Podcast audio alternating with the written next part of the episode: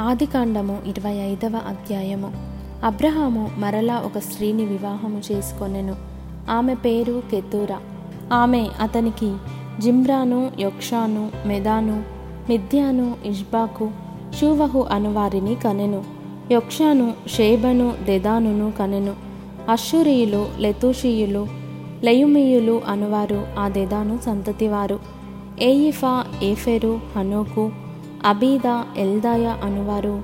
ఆ మిద్యాను సంతతివారు. వీరందరూ కెతూరా సంతతివారు. అబ్రహాము తనకు కలిగినది యావత్తు ఇస్సాకుకిచ్చెను అబ్రహాము తన ఉపపత్నుల కుమారులకు బహుమానములిచ్చి తాను సజీవుడై ఉండగానే తన కుమారుడకు ఇస్సాకు నొద్ద నుండి తూర్పు తట్టుగా తూర్పు దేశమునకు వారిని పంపివేశెను అబ్రహాము బ్రతికిన సంవత్సరములు నూట డెబ్బది ఐదు. అబ్రహాము నిండు వృద్ధాప్యమునకు వచ్చినవాడై మంచి ముసలితనమున ప్రాణము విడిచి మృతి పొంది తన పితరుల యొద్దకు చేర్చబడెను. హిత్తీయుడైన సోహరు కుమారుడగు ఎఫ్రోను పొలమందలి మక్పేలా గుహలో అతని కుమారులగు ఇస్సాకును ఇష్మాయేలును అతనిని పాతిపెట్టిరి. అది మమ్రే ఎదుట నున్నది. అబ్రహాము హేతు కుమారుల యొద్ద కొనిన పొలంలోనే అబ్రహామును అతని భార్య అయిన షారాయిను పాతిపెట్టబడిరి. అబ్రహాము మృతి పొందిన తర్వాత దేవుడు అతని కుమారుడగు ఇస్సాకును ఆశీర్వదించెను. అప్పుడు ఇస్సాకు బేయర్ లహాయిరోయి దగ్గర కాపురముండెను. ఐగుప్తియురాలను షారా దాసియునైన హాగరు అబ్రహామునకు కనిన అబ్రహాము కుమారుడగు ఇష్మాయేలు వంశావళి ఇదే.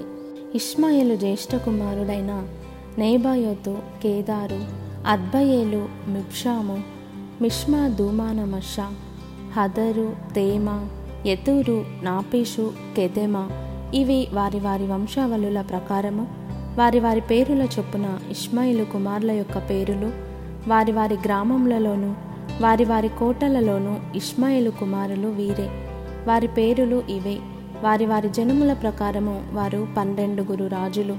ఇష్మాయిలు బ్రతికిన సంవత్సరములు నూట ముప్పది ఏడు అప్పుడు అతడు ప్రాణము విడిచి మృతిబొంది తన పితరుల యుద్ధకు చేర్చబడెను.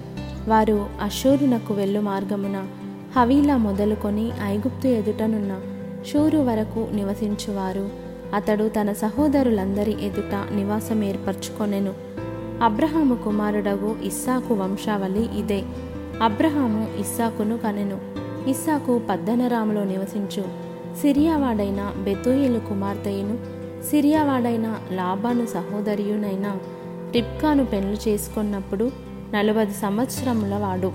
ఇస్సాకు భార్య గొడ్రాలు గనుక అతడు ఆమె విషయమై యహోవాను వేడుకొనెను.